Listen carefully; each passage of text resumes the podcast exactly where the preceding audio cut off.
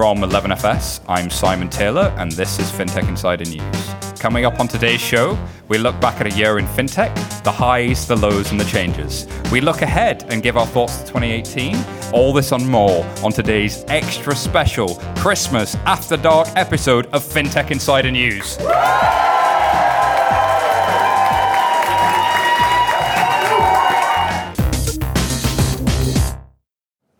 Ladies and gentlemen, welcome to FinTech Insider After Dark 3, the Christmas special.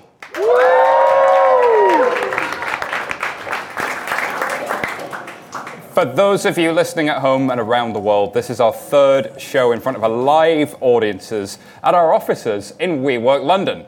Uh, crowd, how are we? My name is Simon Taylor, and I'm joined by my co hosts and 11FS colleagues, David Brear, Jason Bates, and Chris Skinner. Say hi, guys. Hello. Hey. How's life, guys? So, um, we're doing a 2017 recap show special, uh, given it's the end of the year. So, how's 27 been for you, David? Like I'm struggling to open this. Spiced rum thing? Yeah, spiced rum, like uh, like bad timing, really. But I'm, I'm kind of freaking out that the audience is so close. Like it feels like it feels like I can touch them. Like, uh, and you particularly, don't particularly. do like, no, no not that. Touch the audience again. Like, did we not get the insurance covered? To, Like touching people is like a 2017 meme. It's not something we want to get into. Not there, no. We'll, we'll come to that later on the emoji wall. Yeah, like amazing, amazing year. Like it has been a ridiculous year, I think, in terms of everything that's happened, both in the industry and actually for us at 11FS as well, which is awesome. So I think we've been super, super busy. We we had a big sort of town hall get together earlier on for all of the team to kind of go through exactly what it is that we've done, and it was it was awesome. So I'm uh, super pumped with what we've done. I think the next year is going to be even better though. So uh, yeah, thanks to everybody for coming. Jason. Well, we were talking about a year ago. We were doing this actually just in a little little room in level 39, and suddenly we've got all of you friends here. Woo! So yeah, amazing year. We've gone from what seven people to 50, 60 people now. New offices, scaling up, lots of fun stuff. Chris, have you had a good year? I've had a fantastic year, and um, it's just been a little bit difficult because I've been flying around too much. So it's nice to actually be here with you guys live for a change rather than being overseas. International But, um, man of mystery life is a hard life indeed, but that's far too much about us. As you can see from the Christmas decorations, the photo booth, and the fantastic festive fancy dress, this is a Christmas special indeed. And unlike previous After Darks, where we've been recapping stories from the last week, this time we'll be reviewing the top stories across the whole of 2017. We'll be hearing from some very special guests, and indeed, all will be revealed very soon. So the show's going to work this way. We'll be taking a lead story on per month, and don't worry, there'll be a break in the middle this time for you guys to get extra drinks, refills, everything you need. And we're also kicking off a charity campaign, so use the ad break to give very generously, people. Tis the season. So The show's going to run about 90 minutes with a 10 minute drink break. So you're in for a long haul, you're not going home early. Like you're stuck here for a little while. Um, we will be around at the end to chat to all of you, so please don't sneak off. And uh, well, we've got just about everything, but we need some guests. So joining us to go through the madness that is this year, we have our favorite Business Insider reporter, the one and only Sarah Kocianski. Will you please come to the stage?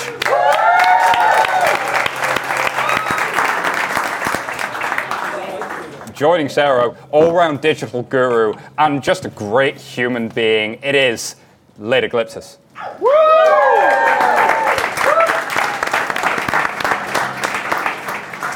Thank you for joining us on FinTech Insider.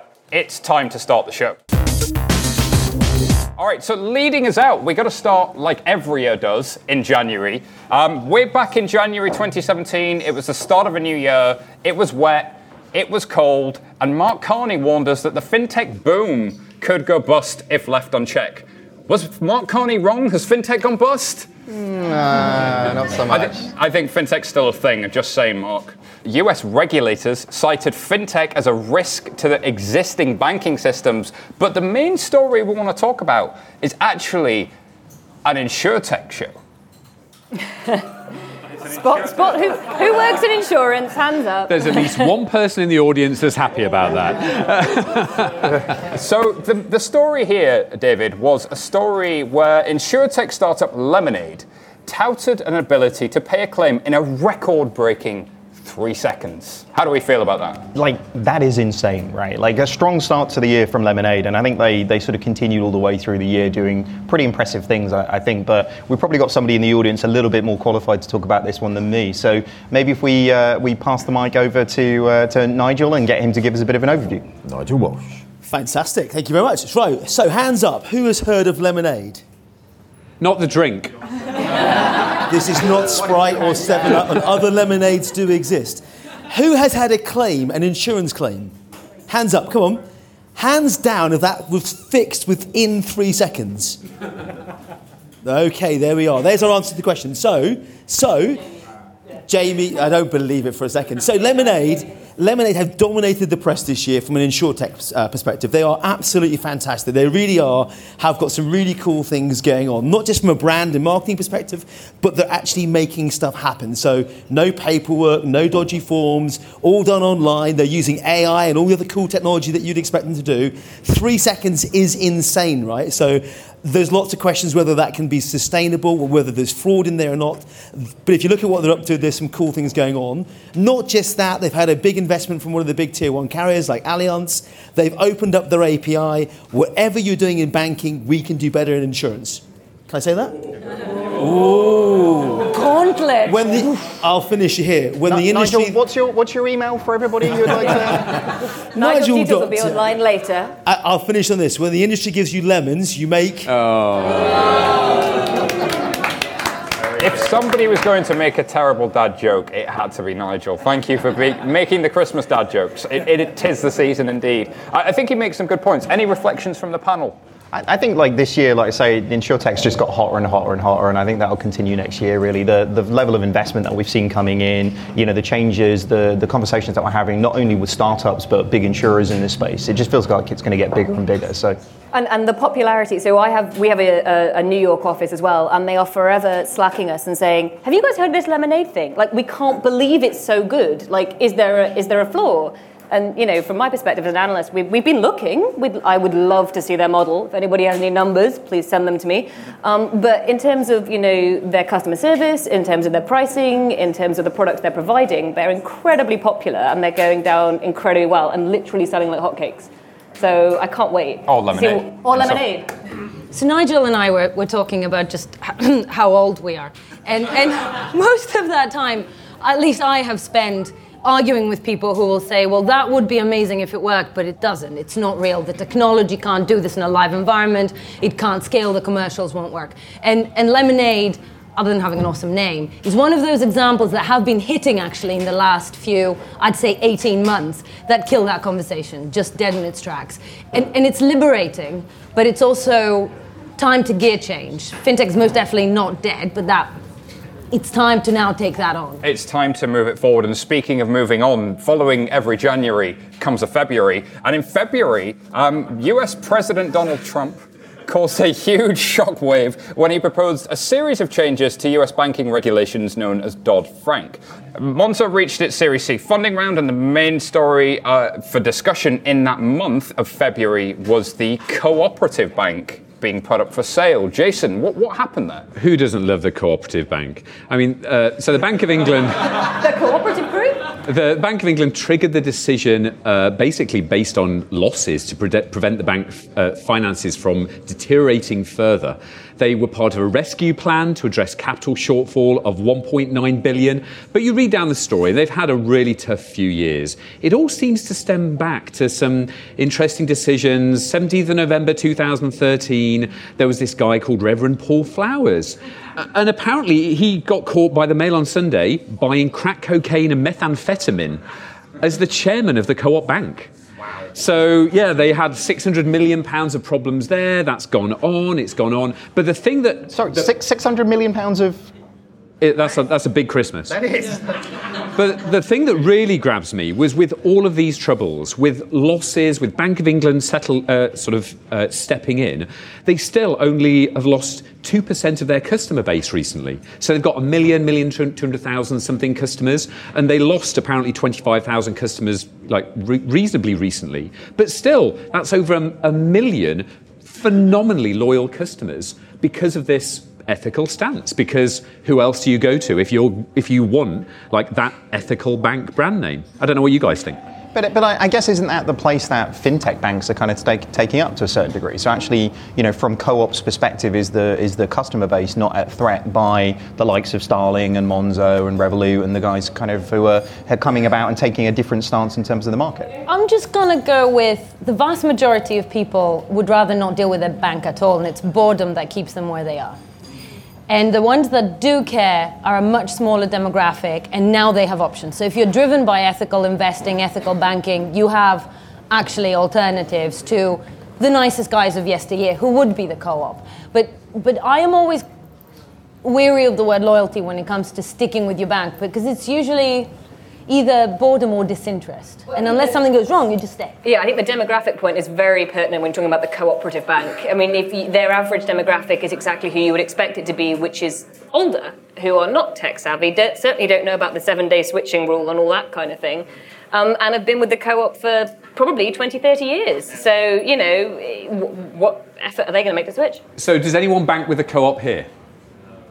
No. Point proven. For, for people on the podcast, zero hands went up.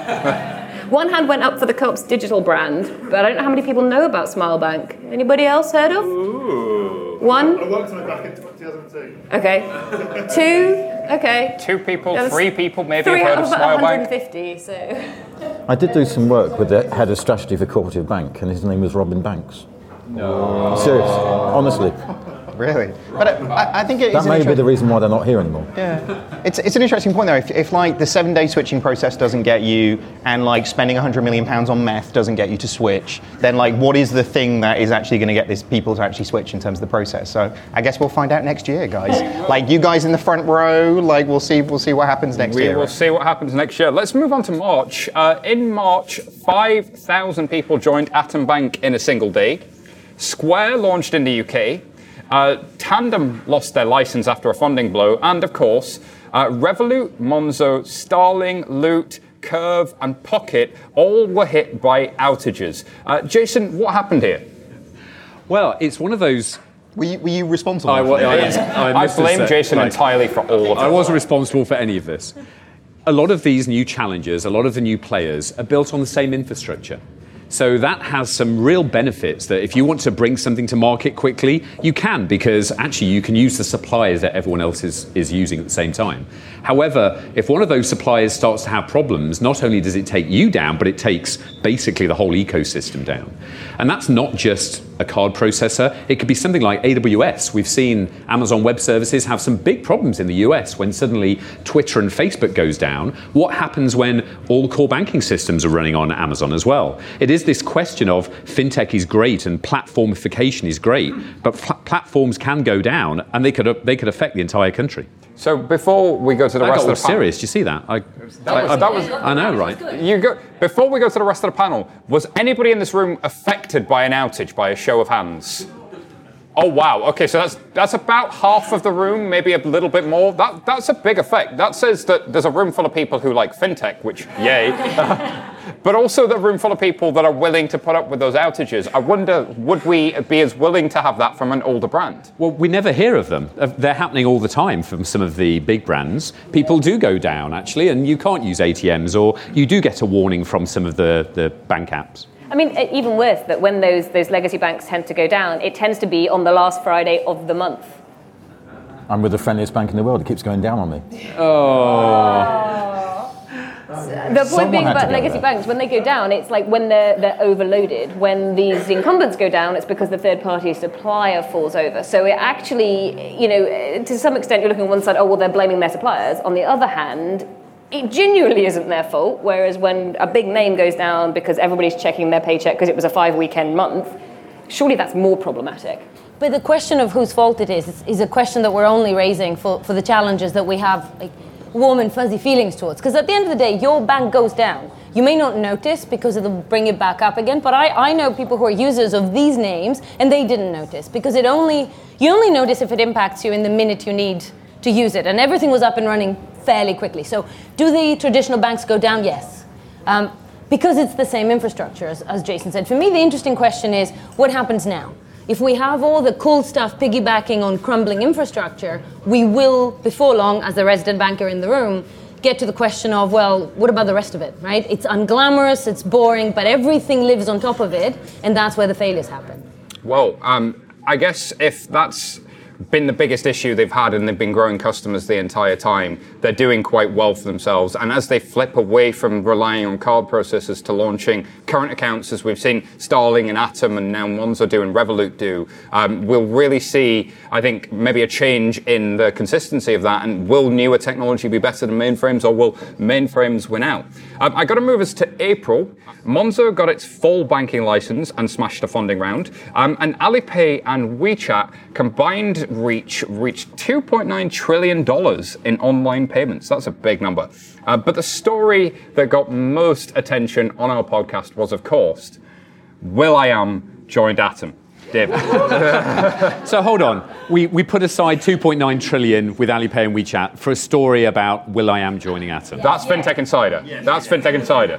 Like you can you can go to other outlets for the story about numbers. We're about celebrities right here. Trillions. Wow. Like, Who needs trillions? Eh, Is that like I, I I put it out on Twitter recently, but like my single objective for 2018 is to get Will I Am onto FinTech Insider type thing, just to talk through this one. Like, and I I guarantee you I will make that happen. I just think it would be such a fascinating conversation. Like this guy is, you know, he is an entrepreneur. He has done like amazing amounts of things investing. He's raised recently 150 million dollars in an AI startup. Like he has done quite amazing things as well as quite catchy songs. I'll, I'll be honest with you. So, What's he um, done for Atom? well, like well, genuinely. and I think that's the thing. I, I don't quite know what he has done for Atom yet. But the fact that he is a uh, you know a consultant and board advisor to those guys, I just want to be in that room, don't you? Like I want to see. He's getting the party started in the boardroom. Can we get a mic in there? That, you know, Yeah, just, like- just to broadcast that as a podcast. Exactly. That's just all I want in life, quite I think frankly. the funny So, thing uh, is, is there's, there's an interview with Will I Am just came out a couple of days ago talking about why he's joined uh, Atom Bank. And he's, he's, he's telling the story, and at one point says, Are you sure you want me to be part of the advisory board? I don't know anything about money because I came out of poverty. And then goes on to explain that his idea of saving money was when he was 17, 18, got his first record deal, keeping the checks in the glove box of his car because he thought that was saving the money, and didn't realize you had to cash them because if you cash them, you spend it. So that, was his mentality. It's time to move it forward because it's time for me. Um, and in May, there was a ransomware cyber attack that hit 99 countries around the world, including systems such as airlines, the national health system in the UK, and it threw chaos um, to major operations like air traffic control. Meanwhile, in China, Ping An launched a dedicated billion dollar fund for just fintech innovation and investment. But what we want to focus on this month was open banking. BBVA was a business that launched their open banking in May, and Alexa Fernandez from BBVA is here to talk about that uh, just a little bit. So, open banking program making eight APIs available um, and working with developers to and businesses to prepare that open API service. Um, Alexa, do you want to tell us a little bit more about what that is? So the reality is is that banking more and more is becoming about data. And we think that data belongs ultimately to the customer. And the way for them to share it is through open and simple APIs. So one of the things we've built is our API market in order to give third parties the access to the data so that they could create innovative things on top of that. For the customer, it's a win-win situation. They get better products, they get more tailored products. For us at BBVA, we get access to the fintech companies, we get knowledge, we get learning. We have three streams that we're working on. One is aggregated data, retail, and business. It's live in Spain. Uh, we're testing in the US, and so far, really happy with the results. Thank you very much, Alexa. So, um, May was a great month for a lot of people involved, but I think June was an interesting month as well. In June, uh, Zelle, uh, the peer to peer payment app, launched in the US. Klarna got its full banking license, and the FCA, of course, in the United Kingdom, kicked off their second sandbox. They're kicking off a lot of sandboxes. They, they're just playing around in all the sand, God bless them. Um, and as we mentioned earlier, the proposed Dodd Frank repeals caused a whole bunch of shockwaves, but the actual legislation was published for review. Um, and the Dodd Frank legislation, well, we have our very own uh, American person here, Liz Lumley, to. T- well, yeah, we have a whole bunch of Americans in the room, to be fair. Um, but Liz, can you tell us what Dodd Frank was and then what happened with the repeals? Um, so there are three issues with Dodd Frank. Dodd Frank was um, put about by two um, uh, representatives who are no longer in Congress and the Senate of the U.S., which was basically a reaction to the 2008 uh, financial crisis. So it's on one hand, it is very heavy-handed. Um, it's thousands and thousands of pages of documentation. In a perfect world, someone who really understands banking should really go through it and tweak it a bit and make it a bit more simplified. But with the current American administration, it's the end of the world as we know it and everything's fine. That's not going to happen. Um, and also, there is this thing right now that anything that happened during the Obama administration needs to be destroyed. And of course, a lot of the people in the administration don't have anything to replace it with, which is why it did not go through. Um, but the one core aspect of the Dodd Frank Act, despite the fact that it is huge, it is bureaucratic, it's complicated, is it brought in this idea that you know doctors sign a Hippocratic oath to do to not hurt people. Um, and you know when there are bankers that sell people products for their retirement, for their savings, and then they're looking for really their motivation is compensation and not making society stronger. So I think that's an aspect of Dodd Frank which really needs to be. It's something I feel passionately about. The reason why banks were not allowed to fail was because their failure would have a huge impact on the rest of society. So bankers are a cornerstone of civilization. They should realize that they should do no harm. And I don't think that's a bad thing in, a, in the, something like Dodd Frank.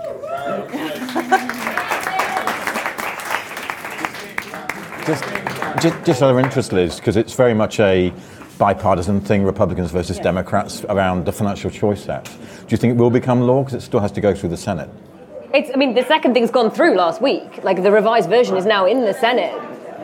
No, no, no, no. The the economics and, and House bill, which contains the re, re, uh, revoking of the Volcker Act and all that kind of stuff, is now sitting in the Senate. It's got there. It's it's gone through in a revised version. Um, I know it's gone through the House, but the Senate has to approve it still. Yeah, but this is the, this is the, the second version of it. So what you were talking about earlier is like the the revision um, of it. So I mean, yes, it still has to get through the Senate, but this is a very different version that we're talking about now, and it's it's repealed some things back, but it's got the Democrats behind it now. I, so. I was actually speaking to someone today from an American company who said that um, no one in America in the regulatory or in the, in the, you know the government world has any interest in protecting consumers, like not currently. And That- this that's is, that's this a is- big comment, but I'm I'm I, I'm going to use that to um, to take a moment to take a break. Um, I'm going to take. The hopefully everybody gets an opportunity to refill their drinks. Hopefully everybody gets an opportunity to meet each other. We'll be back in just a couple of moments. The Financial Times guides you through complex issues. In divisive times, don't settle for black and white. When you need the full perspective, turn to FT.com. Become a subscriber today. Search for FT subscription. Fintech innovation is changing the way we bank, and the speed we deploy new customer experiences is vital. Onboarding the right fintech partners can take months. Do you have time to lose? Introducing the Innovation Acceleration Platform from Temenos. Test fintech solutions at speed with real data straight from the core banking system. With a yearly subscription, you can begin testing the same day and create new customer experiences in no time. For more details, visit marketplace.temenos.com.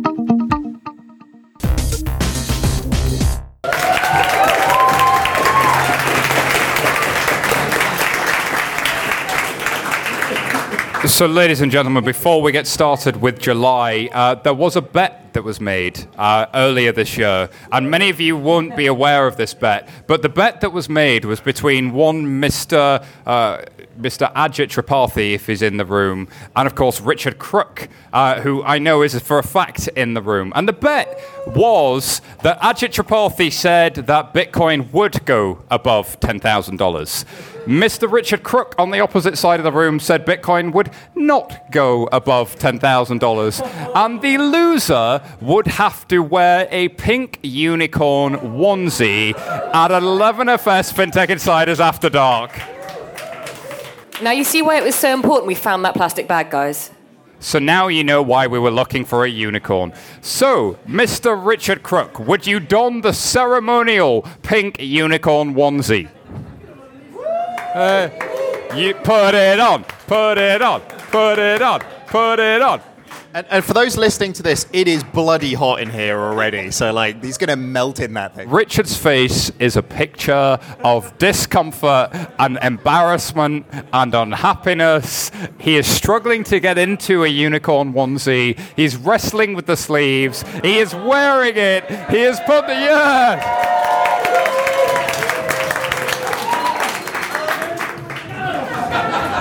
He is now galloping around the room to raucous laughter from the audience and shaking Ajit's hand. Ladies and gentlemen, I feel like we have a fintech moment. Give it up for Richard Crook and Ajit Tripathi. Okay, gentlemen, thank you so much for this strange bet that you have bestowed upon this audience. Um, let's get back to the main show. So, uh, on with 2017. We only have six months to go, so hopefully we can hold your attention. Um, back in July, if anybody remembers July, it was sunny.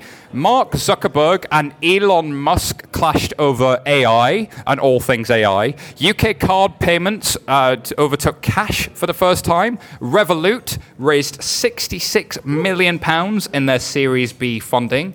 Curve launched a time travel initiative allowing you to switch the card you paid with retroactively and raised 10 million. And Starling launched their Apple Pay integration. But the main story of the month was the launch of Monzo's current account. And for, well, we have somebody from Monzo in the room.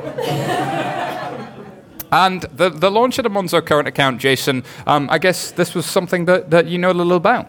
Well, yeah, I mean, how incredibly proud am I of the team? I, uh, I co founded Monzo back in 2015, and uh, August 2016, they received the banking license and restrictions. Or, uh, April 2017, the license restrictions were lifted and moved on to testing. And then, yes, in July, after a long, long time, a lot of hard work by a lot of people, finally the Monzo current account came, came good, came live. And we're very honored tonight to have uh, a good friend of mine and Monzo's head of design, uh, the interaction designer who started a lot of the work at Monzo, uh, Hugo Cornejo. So, Hugo, say hey. Hey! I'm, I'm still shocked by the unicorn anyway. Um, but yeah, so, so this year we, we launched current accounts. Um, and the cool thing of this, I was talking with, with Simon, is it's not just the current accounts, it's the whole platform behind. So we've built our own card processor. So when you pay, that actually connects with MasterCard. Um, and that will hopefully give us tons of, of stabi- stability that the kind of things we were saying that happened in, in, in, the months uh, previously, uh, that shouldn't happen. Um, and r- right now we have, I think, 100 and we were checking it now, 115,000, I think, um, people f- with with Monzo current accounts that are basically like the prepaids that I guess some of you might have. Put your hands up if you have a prepaid Monzo card. Yeah. Uh, For the people listening on the podcast, about half of the room's hands went up. That's less than last time. I think people are going down. The cool people raise their hands like. They're, they're actually waving their cards now. yeah.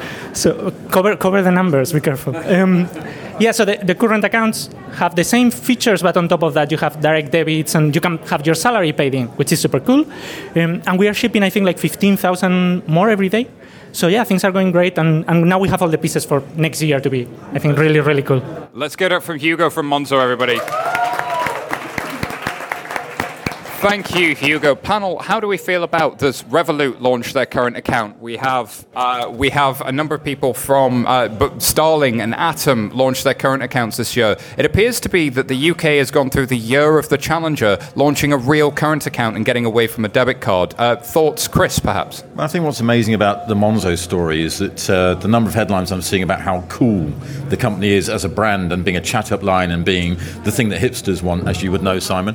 Um, that it's it's really all about being in the frame of being the coolest banking brand in Britain, which uh, I don't think um, the others achieve that yet because they're doing too much bank-like activities rather than actually reimagining banking with technology, which is what Monzo and very few other companies are, are actually doing. So I was just going to say, I, I, I, completely agree that, that you know it's become a, a go-to brand, and every time, I, so I work around here as well, and every time I see somebody use a card that isn't a Monzo card in a coffee shop, I'm like, yeah, you're in for an interview. You're an interloper. Um, but the question I do have is this transition between the, the prepaid accounts and the current accounts. Uh, there's been some sort of questions about how it's going to work. Certainly, some people in my office didn't actually know they were going to be pushed into a current account. They'd have to give up the prepaid account and some of the features. So, you know, the debit card top up on the current account that's not going to last forever, but that turns out to be one of people's favorite features. So I, I would really like to know how they're going to handle that transition. And there's a man who can probably answer those questions. so I, I, think the thing um, of the upgrade is to give you enough reasons for you to have your salary paid on, on Monzo. Um, we might not be there yet. Like, I don't know. Like, we, we are checking it with, with the, these more than 100,000 people. Um, but that's kind of the like the pattern you've been using on your on your prepaid doesn't necessarily is not necessarily what we want to, to to, to reiterate. Um, but yeah, fair play is, is, is something to see. Yeah, no, I completely agree with you. I, I would just love to, to, to, see you handle it well and correctly. And it sounds like you're going totally down the right route. All that transparency stuff is the right way to do it. I think the other interesting thing as well is people, I think, look at the challenger bank market now, the Monzos, the Starlings, the Revolut, and say, well, actually, they're just prettier, you know, current accounts. They're pretty much like big banks, but just a better interface, a nicer approach.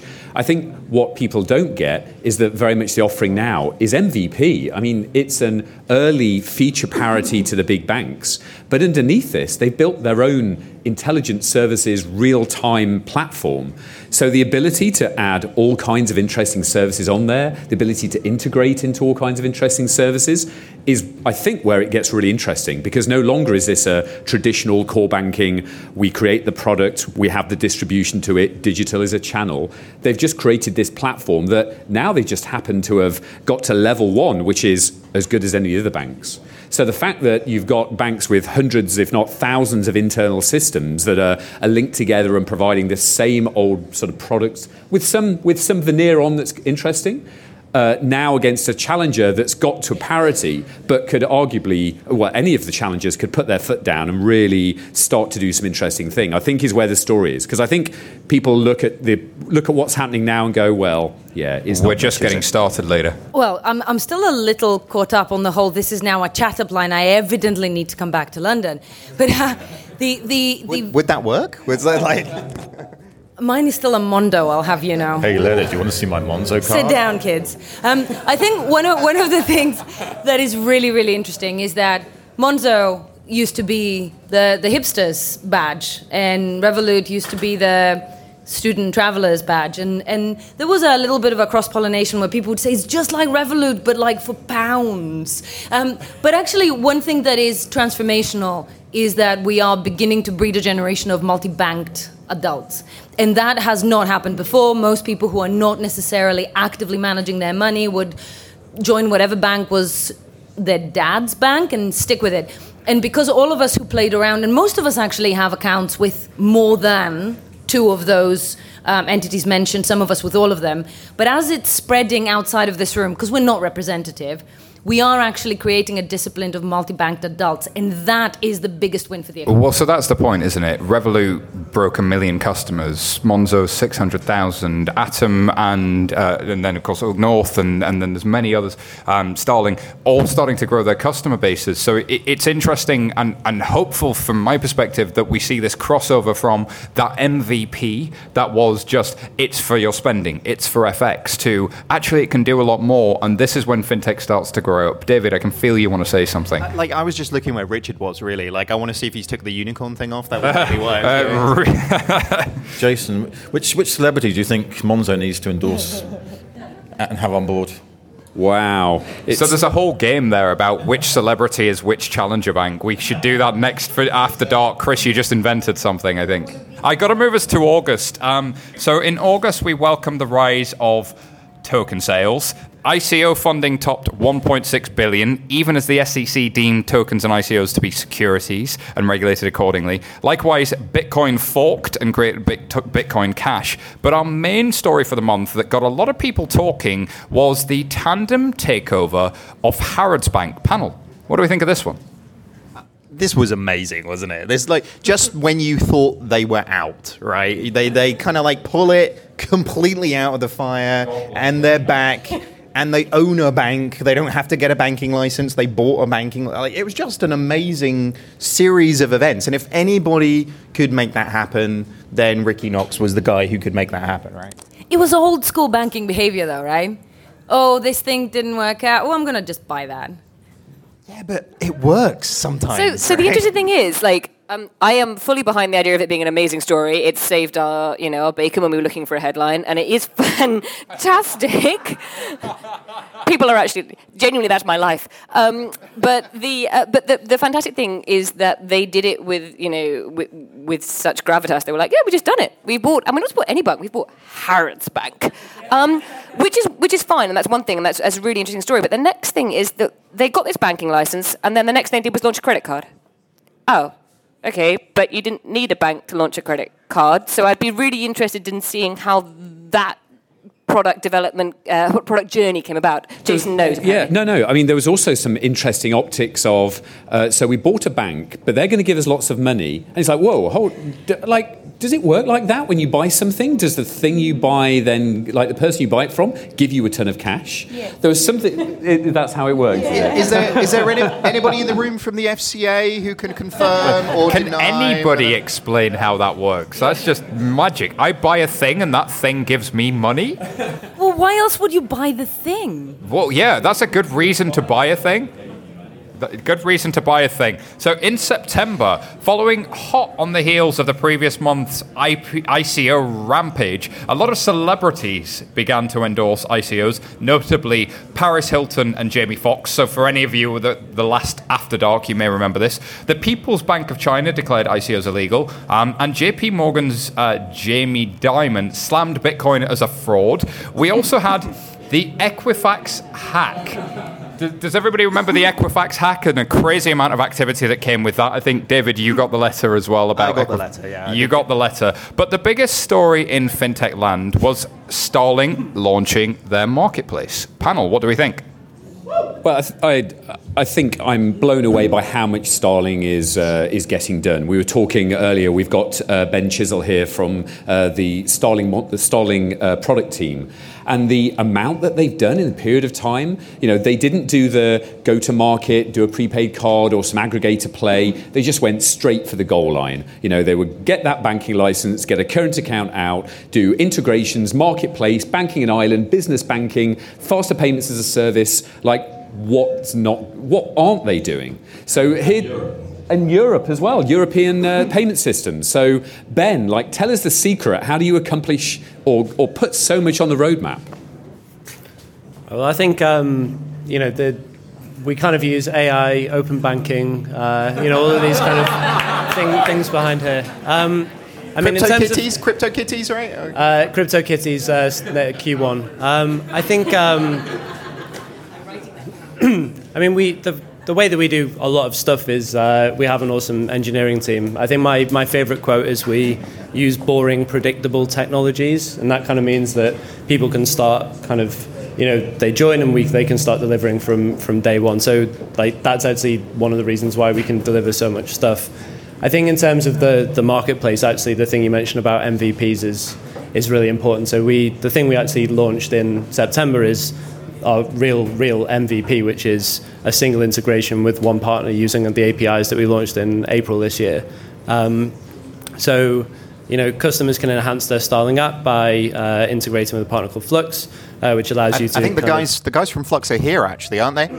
There we go. There we are. We uh, also kind of had an integration with uh, with the tail guys who I noticed, um, and uh, I was told that Philip's the only other guy who wears a roll neck all uh, all winter like I am today. Uh, Megan's ill today, but that was the, the one bit of uh, advice that she uh, she gave me. So I need to give a shout out to Philip and his uh, his roll neck today. I can see Harvey at the back, but uh, no Philip at the moment. But um, Yeah, so it's really an MVP for us, uh, and uh, you know, from we got our permissions to launch other financial products in our marketplace uh, this month. Uh, sorry, at the end of last month, and you know, from January onwards is when you're going to see a lot more integrations with uh, financial products, pensions, savings and investments, insurance, etc. So.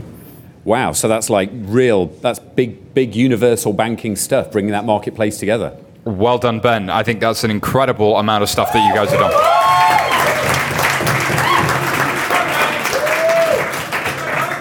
It, it's nice to see marketplace banking becoming a real thing. Um, ladies, ladies and gentlemen in the audience, hands up if you've used a marketplace app before. Okay, so it's about 20%. 20% of people have used an app inside banking that wasn't necessarily from their bank, was from a partner. Pretty interesting. Uh, any thoughts on this one from the panel before we move on? Well, when they uh, when you launched the marketplace, what interested me was they they brought out a categorization of some of the integrations, and one of them was uh, TransferWise, a really early one, which was embedded into the app. So it's actually you could send money, but it wasn't a marketplace; it was a, a feature set built in. And then the sec the the next step out was the marketplace with Flux, where suddenly it's you could select one of those uh, apps to use, and away you went. And then there was a third level, which is Moneybox. So it's not actually in the Starling app, but from Moneybox you can integrate back in. And I'm interested to see, I guess, how all of the other players approach integration in that way, because you do have features you'd want to use every day in order to do it. There are some that you'd want to select, and then other things through open banking APIs and PSD2 that you want to connect in in different ways. So I was just going to say, I think it's the variety of services they're offering that really impresses me. So they're very different sorts of services as well. So you're talking about TransferWise, they're great, they're brilliant, they provide a wonderful service, but everybody has TransferWise. What Starling are doing is going out there and doing some slightly different things, and that's really interesting, and that provides a differentiator, which arguably you really need in this crowded market. Leda disagrees with me. no, no, I don't. I was actually going to take it a, a step further and saying, as a, as a consumer, it makes your life easier. It's fun. You're actually interacting with your banking services in a way that you, you would never have done before. It's actually enjoyable. It's not a pain. Um, the flip side is, and, and I'm, I'm going to pick on Alexa as, as, because she's there and she was also talking about the open marketplace, is that for, for the incumbents, it's radically changing the conversation because it takes, from, it, takes it from PSD2 GDPR uh, to, oh man.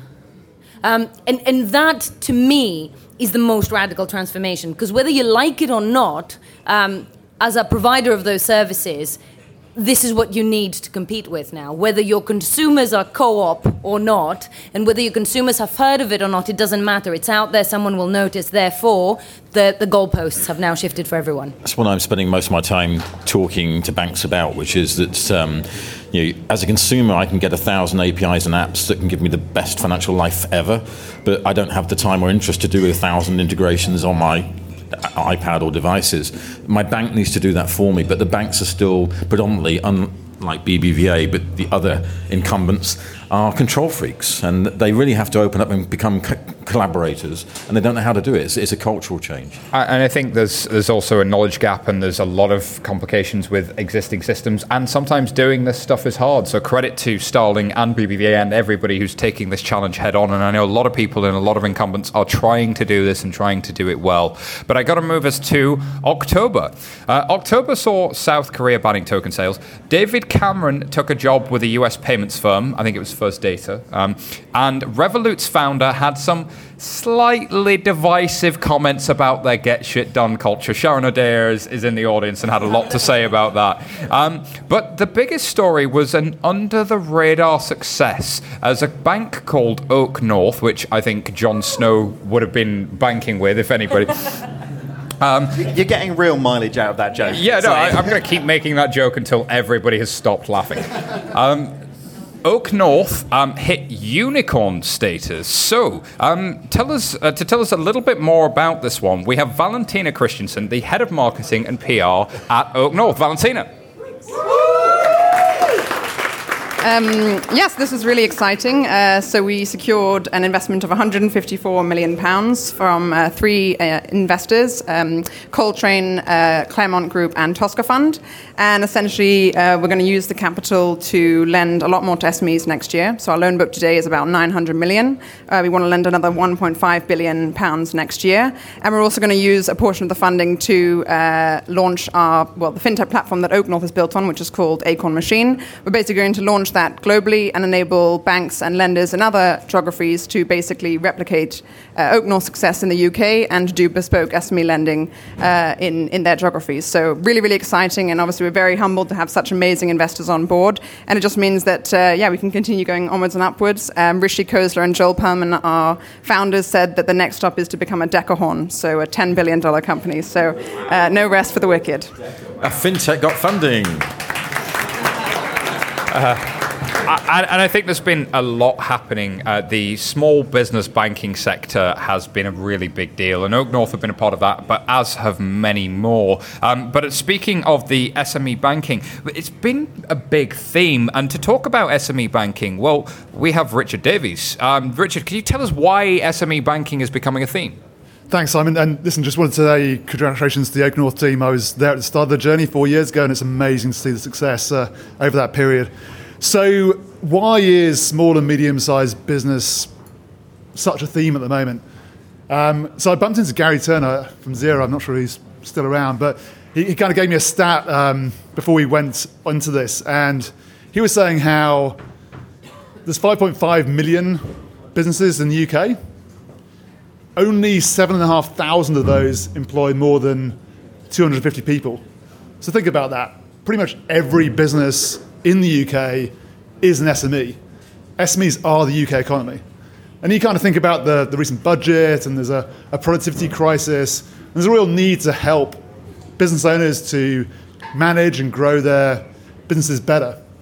And so there seems to be a real hive of activity now in the market, which is amazing. Fintechs, banks, everyone's thinking about how do you bring that predictive, personalized, tailored digital solution to really help those small businesses. I think we're kind of right at the start of that journey. Um, I think it's going to be a, a, really great journey over the next few years. Then you kind of underpin that with this pretty explosive cocktail of legislation and, and regulation that's um, currently kind of in the mix for SME. You've got open banking going live in January. You've got the commercial credit data sharing standards. You've got making tax digital coming in. And then there's kind of minor thing of uh, RBS having to pay 830 million quid to challengers to build their next generation offering. So 830 million, no, no money at all. So um, there's this, this huge wave of kind of regulatory, legislative ideas, kind of need to solve business owners' challenges. Um, and I guess the, the, conclusion from mine and Gary's conversation earlier was we really are kind of hoping the dawn of an exciting new era for SMEs, and kind of we can really uh, look forward to that. It does make you realise when you're talking about banks spending this um, amount of money that a unicorn is worth to build their new systems that there's something strange. Yeah, I, I completely agree. I think the retail banking sector has been the focus for quite some time, and actually, I think the SME space is more uh, underserved than the retail sector has ever been. So, you know, I think with with sort of seeing, uh, like say, the fund that RBS are having to sort of set aside, with that, with everybody coming in from Tide, with people like Coconut, with uh, you know banks over in Berlin like Penta, actually, like the amount of stuff that's happening in the SME space is amazing. So, I think we're going to see more and more disruption in that space coming through. Absolutely. The SME banking is getting hot, people. Small businesses are going to have much better experiences in the near future. There's a lot coming in that direction. Um, in November, uh, we saw Monzo apparently, and according to Mashable, become a chat up line in London's bars. Uh, Revolut applied for a European banking license ahead of Brexit. The Verge published a tech survey where Americans apparently trust their banks only slightly more than Amazon, and Alibaba's Singles Day payments set a record with 8.4 billion US dollars spent in a single hour. But the story we want to focus on was probably not the biggest that month. There's a company in the UK called Nivaura who issued a bond That doesn't sound very exciting. But they issued the bond on behalf of a small company on the Ethereum blockchain. Now, let's break down why we think issuing a bond on an Ethereum blockchain is important. Um, so, the bond was cleared and settled and registered on the public Ethereum blockchain. It, it took only one week for this small company to issue and for the whole life cycle of that bond to be managed from beginning to end, which is very different. Small businesses would actually typically go to a bank and say, I want to raise some debt as a bond, and be told, no, you're not raising enough money, go away. Um, so to have something that's lower cost was uh, was a really good thing, and it was part of a larger experiment in the FCA sandbox to see if removing financial middlemen can make investment vehicles more accessible. So. Joining us to tell us a little bit more about this is Vic from Nivaura. Vic, can you tell us a little bit more? Yes, sir, I can. I noticed you didn't pronounce my surname. I, I It's all right. He's learned from experience that it doesn't always go correctly. So, yeah, thanks for having me on. Uh, we are one of those fintech, or let's say technology companies in banking. Um, uh, yeah, we're very much um, kind of under the covers. We don't really do much PR. Um, our, our business is automating how financial instruments are structured, issued, and managed in the capital markets. So we're very sort of legal, regulatory, and fintech focused. Um, so what that means is, for example, for a small to medium-sized business, as Simon correctly said, they go to a bank, they say they want to raise some money. It's quite expensive. It's quite inflexible. Um, if they go to the capital markets, if they go to an investment bank, um, it will be too expensive for them to issue financial instruments that could be cost-effective for them. We came along and we said, okay, we can provide a vertically integrated solution to allow banks to service those SMEs or allow investment banks to service those SMEs a lot cheaper and a lot more cost effectively. Um, yes, in November we issued the first um, regu- uh, legally compliant uh, cryptocurrency denominated bond in the UK and globally. So what this means is that the legal documents can be taken to the courts and com- can be upheld, uh, and it reflects that the instrument was a cryptocurrency bond. Thank you, Vic. I think very impressive. What I like about this, Just goes Chris, to show that Nivaura is run by a bunch of cool cats. it it is run by some cool cats and not some crypto kitties, without question. Uh, I, I think it's fair to say, though, that uh, the UK was seen for a long time as the home of financial policy innovation, and to do something on a public blockchain that is regulated, when there's been all of this questions about regulated activity on a public blockchain before, is really significant. And I think we lost that story when there's so much hype in the subject. And let's face it, I, I know about the hype. I, I live and breathe the subject. There's there's too much hype. There is. It's really nice to see something real happening that makes a difference for businesses. So to the price of Ether today, Simon, by the way? Yeah, has anybody seen the crypto prices? You're trying to move me on to December, aren't you? Don't troll him. Don't troll me. Don't troll me, bro. Uh, who needs a CSD? Uh, right. In December, we've made it to December, ladies and gentlemen. Well done. The newspapers were saying high street banks are becoming an endangered species. As more banks closed, the FCA launched their third sandbox for both fintechs and traditional banks. They can be part of the club now, loving the sandbox. But the biggest story has to be the stratospheric rise in the price of Bitcoin. Not only that, but Revolut launched a cryptocurrency exchange app. So the Bitcoin price plus Revolut's app uh, panel. What do we think of this? Because Bitcoin hit over seventeen thousand uh, dollars. It's pl- floating around there now, and Revolut customers can buy it. What do we think? I, I literally haven't been asked to join in with Bitcoin until Revolut did it because it made it really, really, really, really, really easy for me to do. Like signing up for some weird wallet that takes forever. Coinbase that has takes- millions of users. I don't know. It just seemed like another thing I didn't need. You were waiting to be invited into Bitcoin. It's Not sure that's how it's it not. works. It's not like a membership thing. Like I want a red carpet down, like invited in, concierge. You know. My question is should it be that easy? Like, should it be that easy to invest in anything, not just cryptocurrency? I'm not, you know, biased because Simon would be very angry if I was. Um, but no, sh- should it should it be that easy just to go onto your app and just be like, okay, I could move money to my savings account, I could like pay David back for dinner last night, or I could buy some bitcoins. Mm, I have questions. A, a few thoughts. First of all, on a personal level, I've struggled to explain to my family what I do for a living for a very, very long time. And my great aunt asked me about Bitcoin last week, so I think I think we're good, right? Um, but but this is also why I'm very, very weary right now when people use the word invest when it comes to Bitcoin, because back in the day, yes. Um, and and I wish I had more money back in the day because I ain't rich, people. I ain't rich.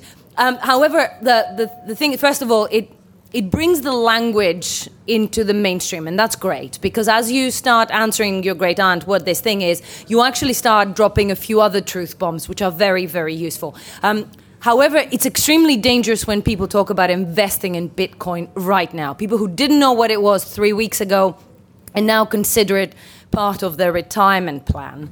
Um, there's a lot of them, and a lot of them are bankers. And the fact that they still say all of that without actually realizing the tensions they are themselves creating is is a realization that financial literacy needs to come like home to roost. Um, and, and to me, that's the biggest danger. It's not the price fluctuating. It's not the fact that it's becoming mainstream. It's the fact that people genuinely think this is an investment. It's going to be great. They just discovered it. It's new.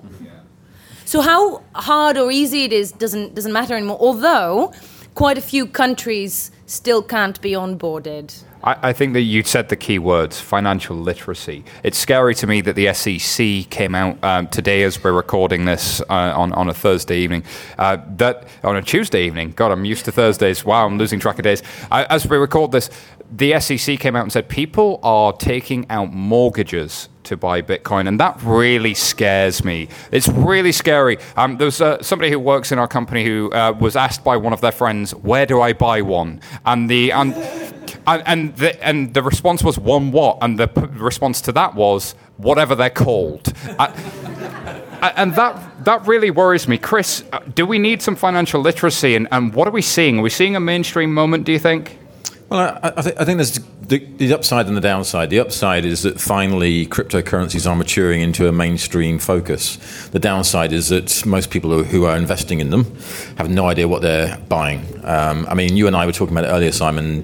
The fact is that you can buy a bit of a Bitcoin, but a lot of people don't realize that they don't have to spend $17,000 to buy a, Bitcoin. They can buy $17 worth. So they then buy a Litecoin because it's cheaper.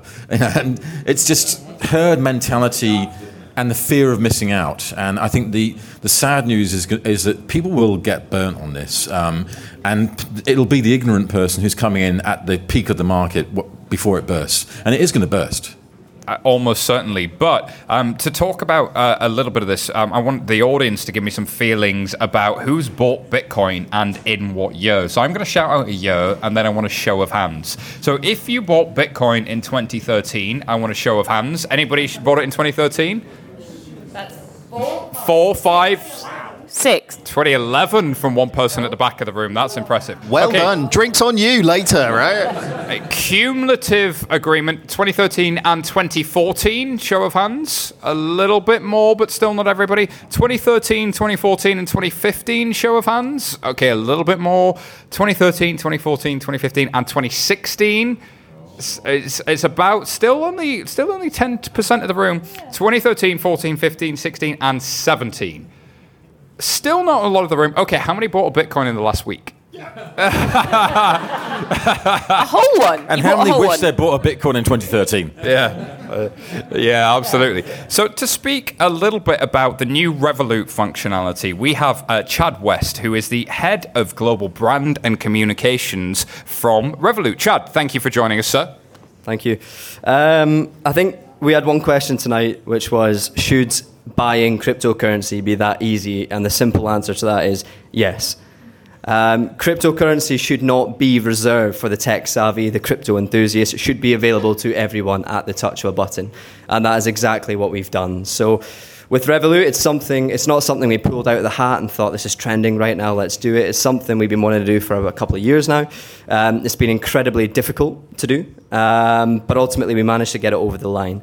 Um, so with Revolut, literally now, once you have an account, you can buy uh, either Bitcoin, Litecoin, or Ethereum in 20 seconds directly into your Revolut account. You can then securely hold that crypto in your Revolut account. until you decide otherwise. Um, you can then transfer that internally to other crypto, uh, other Revolut users instantly and for free. And of course, you can sell it back into fiat currency, i.e., real currency, at the touch of a button uh, whenever you choose to do so. So our view is we didn't implement this product to uh, you know appease the, the crypto enthusiasts and the ultra tech savvy. We did this purposely to give your everyday joe exposure to cryptocurrency something that they would not have done previously because the idea of going to an exchange uh, going to uh, you know private keys and cold storage was just uh, completely off to them. So um, for us we're quite proud to have done it. I hope many people here uh, have done that. And uh, yeah i'm being rushed to get off. So thank you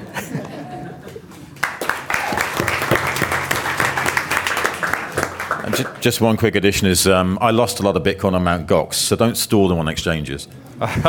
Lesson from the weary. So, uh, that wraps up all of 2017. It's been an amazing year. David, give me your summary on 2017, please. Bloody hell! Like, wasn't expecting that one. Like, um, I like uh, all the stuff you just heard. Maybe. Like, I, I, I think the um, the most exciting thing probably is kind of just looking around the room. Like, genuinely super excited that we do this podcast in London. I still feel like this is the heart of everything that's happening from a fintech and a banking perspective. It kind of feels like, and I, and I like get like a bigger round of applause for that one. Surely, come on.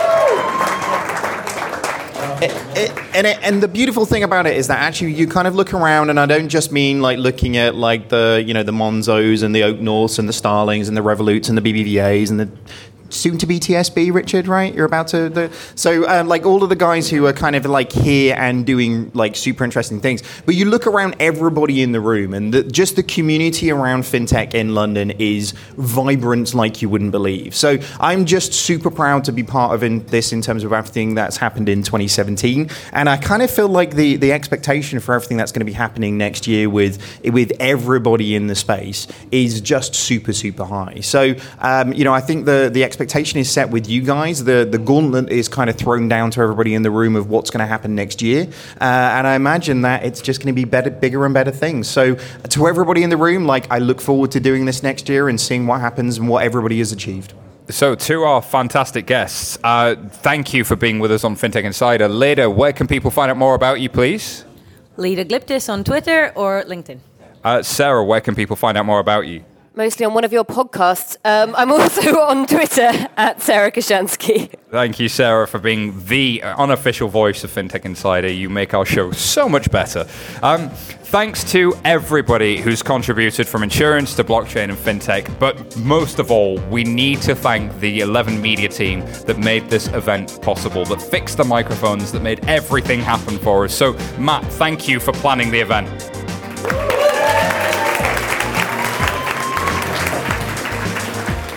To the one and only Ollie for stage managing and producing tonight's show. Ollie. For Martin, our resident roadie in sound engineering. How are you doing, sir? If the people in the room can see the artwork behind us, that's all down to Simone. Simone, thank you.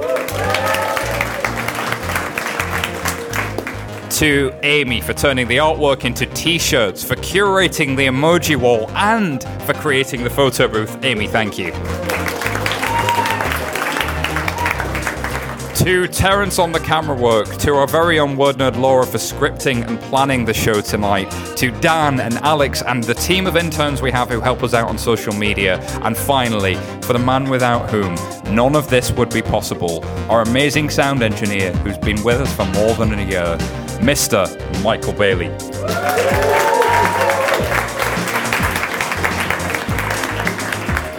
Seriously, he is the reason the show goes out every week. He, we, we don't exist without Michael. Um, so thank you to our sponsors WeWork for their help putting on this event and letting us use this space. Thank you to this audience. Give yourselves a cheer.